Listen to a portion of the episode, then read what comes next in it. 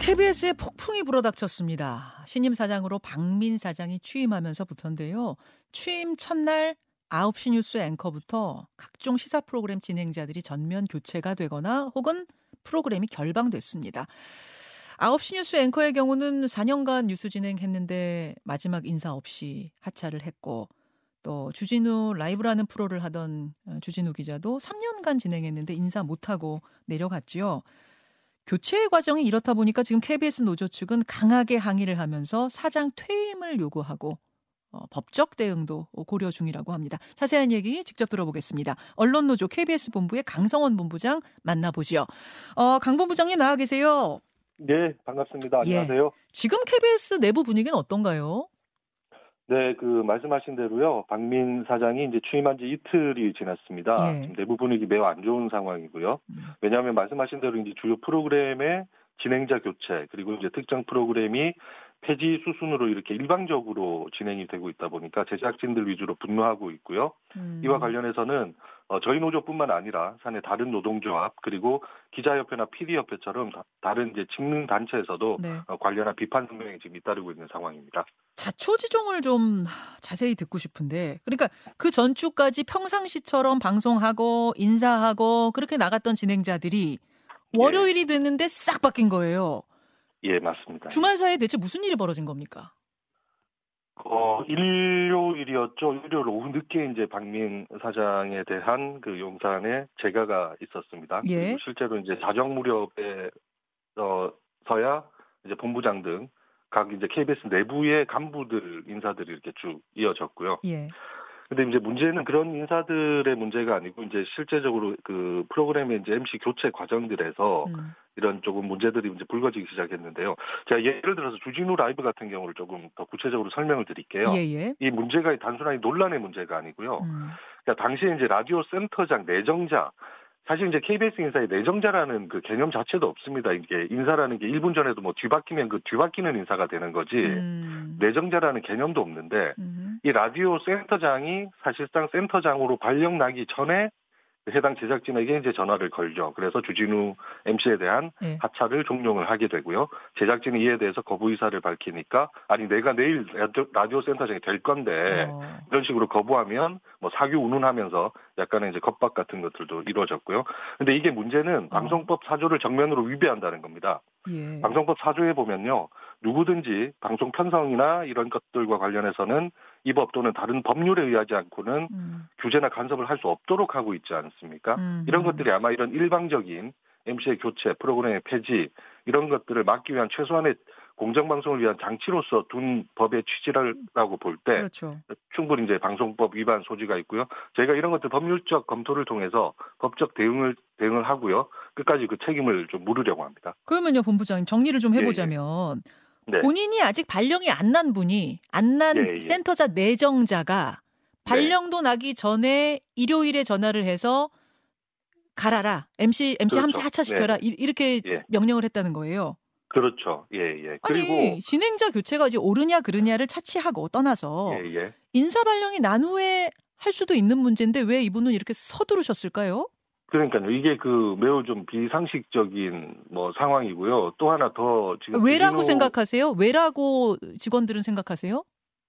그러니까 이게 아마 처음부터 뭔가 박민 사장이 지금 어쨌든 간에 새로운 사장 그 전 이전 사장이 해임된 이후에 보궐사장으로 들어왔고요. 예. 사실 이사회 선정 과정이나 이런 것들 보면 이미 좀 낙하산이라는 그 오명을 벌써 뒤집어 쓴 사장이란 말이죠. 음. 새로 와서 저는 이게 국민들에게 어떤 것들을 보여드리기 위함이 아니라 사실상 그를 인정해주고 내려 꽂아준 그 정권에 무엇인가를 좀 보여주기 위한 음. 어, 상당한 의미는 좀 액션이 필요했던 거 아닌가 좀 그렇게 생각합니다. 보여주기 위해서 그럼 첫날부터 뭔가 강한 액션을 보여주려고 한 거 아니냐 그렇게 의심하신다는 말씀이세요?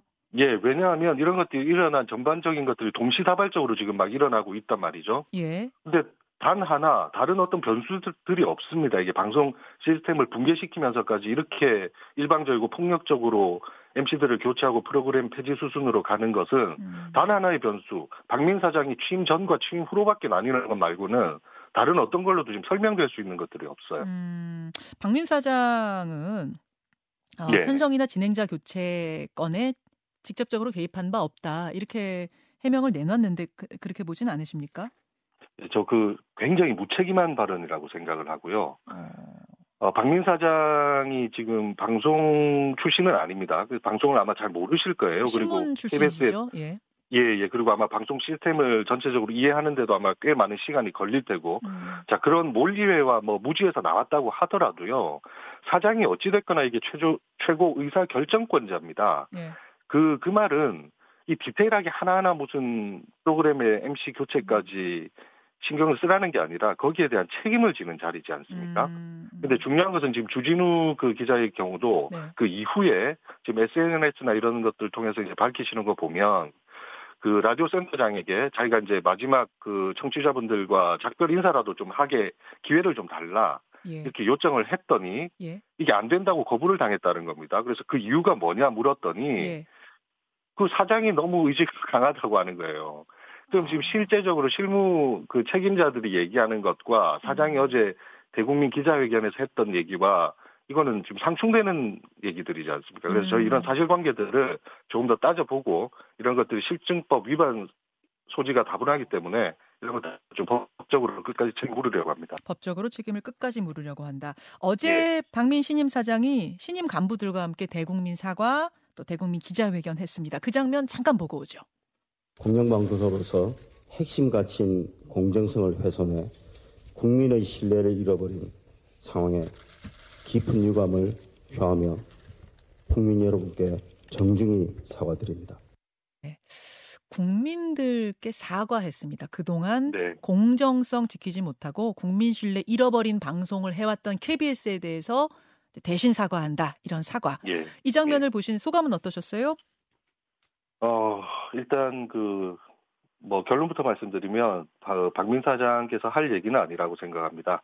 예, 저희가 분명히 성찰할 부분 있고 저희가 그 성찰을 바탕으로 변화를 모색한 것들도 분명히 맞다고 생각을 하는데요. 예. 그 사실 방향성이라든지 이제 정도 그리고 국민적인 공감대를 얼마나 형성해 갈 수 있느냐의 문제라고 생각을 하거든요. 음. 앞서 말씀드렸듯이 어, 박민 사장은 누가 보더라도 이 정권이 만들기 위한 그 사장의 정황들이 많이 드러나 버렸어요. 방통위부터 해서 이사회 사장 선임 과정까지를 쭉 지켜보면요. 그럼 그 낙하산 사장이라는 오명 자체가 편파성의 상징 아니겠습니까? 어... 그리고 이분이 문화일보 재직 당시에 썼던 기사들 글들 보면 예. 매우 어떤 특정 정치 세력에 경도된 그런 것들이 많이 읽힙니다. 어... 그런 언론관을 가진 사장이 편파성을 얘기하는 거는 저는 조금 어불성설이라고 생각을 하고요. 어... 경영 적자에 대해서는 이제 좀 얘기를 했습니다. 예. 어, KBS가 지금 광고 등을 하고는 있지만 예. 각종 규제 적용이라든지 이런 것들이 있고 저희가 수익성을 추구하는 회사는 아니다 보니까 음.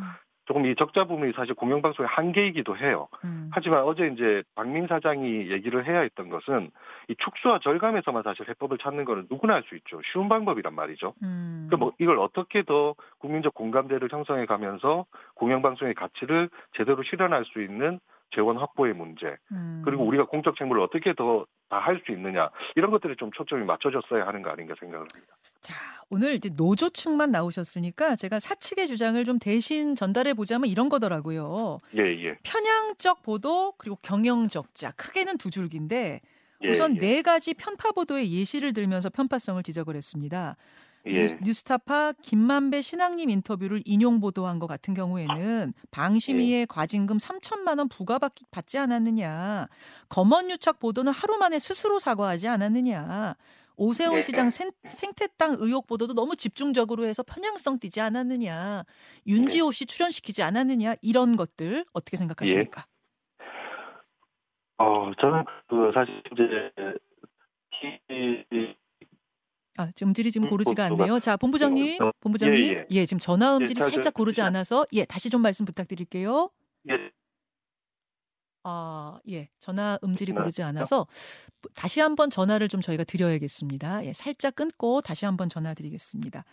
아, 어제 그러니까 이 사장, 신임 사장의 기자회견이 낮에 있었고 KBS 9시 뉴스, 메인 뉴스죠. 메인 뉴스에서 신임 앵커가 이 네 가지에 대해서 조목조목 스스로 말을 하면서 KBS는 이렇게 해서 잘못했습니다. 사과합니다라는 다시 한번 또 반성문이라고 할까요? 이런 걸 쓰기도 하는 어, 그런 모습이 있었는데 자 전화 연결이 됐습니까? 됐습니까? 예 연결하겠습니다. 본부장님.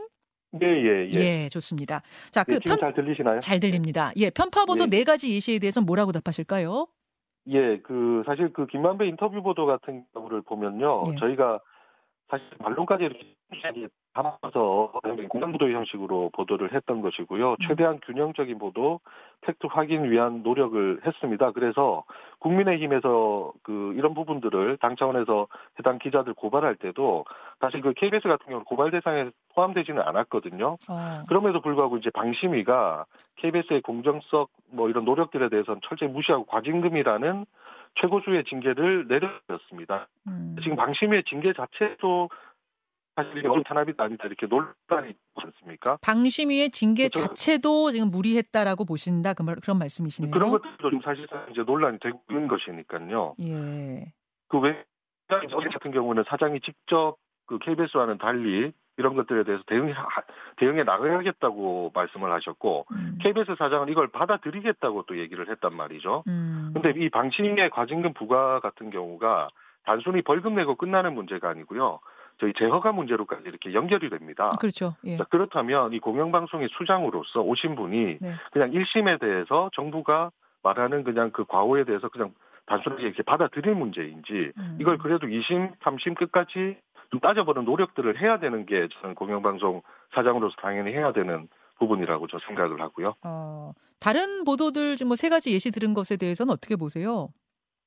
그 저희가 분명히 이제 뭐 아까도 말씀드렸지만 성찰할 부분, 잘못된 부분들에 대해서는 또 성찰을 해야 되는 부분이라고 생각을 합니다. 하지만 어, 어제 저희 뉴스나인에도 이제 이런 부분들이 예. 그대로 인용이 되면서 4분 정도 앵커 보도로 이렇게 나갔습니다. 맞아요. 예. 근데 이건 사실 전공법을 좀 하자는 거죠. 내부에 이런 뭐 비판들이라면 왜 이것들이 잘못됐었는지 그 당시에 정말로 우리가 이렇게까지 어 반성의 그 보도를 음. 할 만큼의 내용들이었는지 음. 이런 구성원들과의 협의 음. 이런 것들을 통해서 사과를 하더라도 제대로 되고 음. 어, 올바른 사과를 하는 게 맞지. 이건 네. 이 역시 이런 보도를 통해서 또 다른 지금 논란으로 자꾸 확대 재생산되고 예. 그런 것들이 다시 편향성, 다시 KBS가 정쟁의 논쟁으로 빨려 들어가는 저는 기제라고 보거든요. 알겠습니다. 말하자면 이제 보도를 하는 과정에서는 어, 실수도 있을 수 있고 가끔 잘못된 오보도 있을 수 있고 그때그때 사과하고 성찰하고 이런 과정은 필요하다. 하지만 네네. 그것들의 몇 가지 예를 들면서 우린 지금까지 잘못했다. 다 틀렸다. 편파적이었다 이렇게 갈 수는 없다는 말씀으로 제가 지금 이해가 되는데요. 예, 예. 그러면 어, 한 1분 정도 남았습니다. 앞으로 예. KBS 본부 언론노조 KBS 본부에서 어떤 대응책들 마련하고 계세요? 어, 저희가 지금 뭐 계속 지금 말씀드리지만 이게 하루하루가 지날수록요 이런 그 방송법이라든지 편성 규약 유한 사례들이 너무 막 기하급수적으로 이렇게 그 정황들이 좀 발견이 되고 있습니다. 그래서 저희 법무법인가 이런 부분들 법적으로 어떻게 이런 것들을 제재할 음. 수 있는지 지금 검토를 하고 있고요. 예. 이런 것들이 확인되는 대로 또 법적인 고발 조치를 통해서 잘못된 것들에 대해서는 그 경영진에게 그 책임을 반드시 물어나갈 그런 계획을 갖고 있습니다. 혹시 파업 시작합니까? 어, 파업 파업에 지금 논의를 하거나 할 어. 지금 상황은 아니고요. 아, 그리고 예. 아마 파업이라는 것도요. 예. 저희가 이런 그 알겠습니다. 예. 저 필요하지 않습니까? 이게 파업이 그냥 저희가 뭐 마음대로 김현정의 뉴스쇼는 시청자 여러분의 참여를 기다립니다. 구독과 좋아요, 댓글 잊지 않으셨죠? 알림 설정을 해두시면 평일 아침 7시 20분 실시간 라이브도 참여하실 수 있습니다.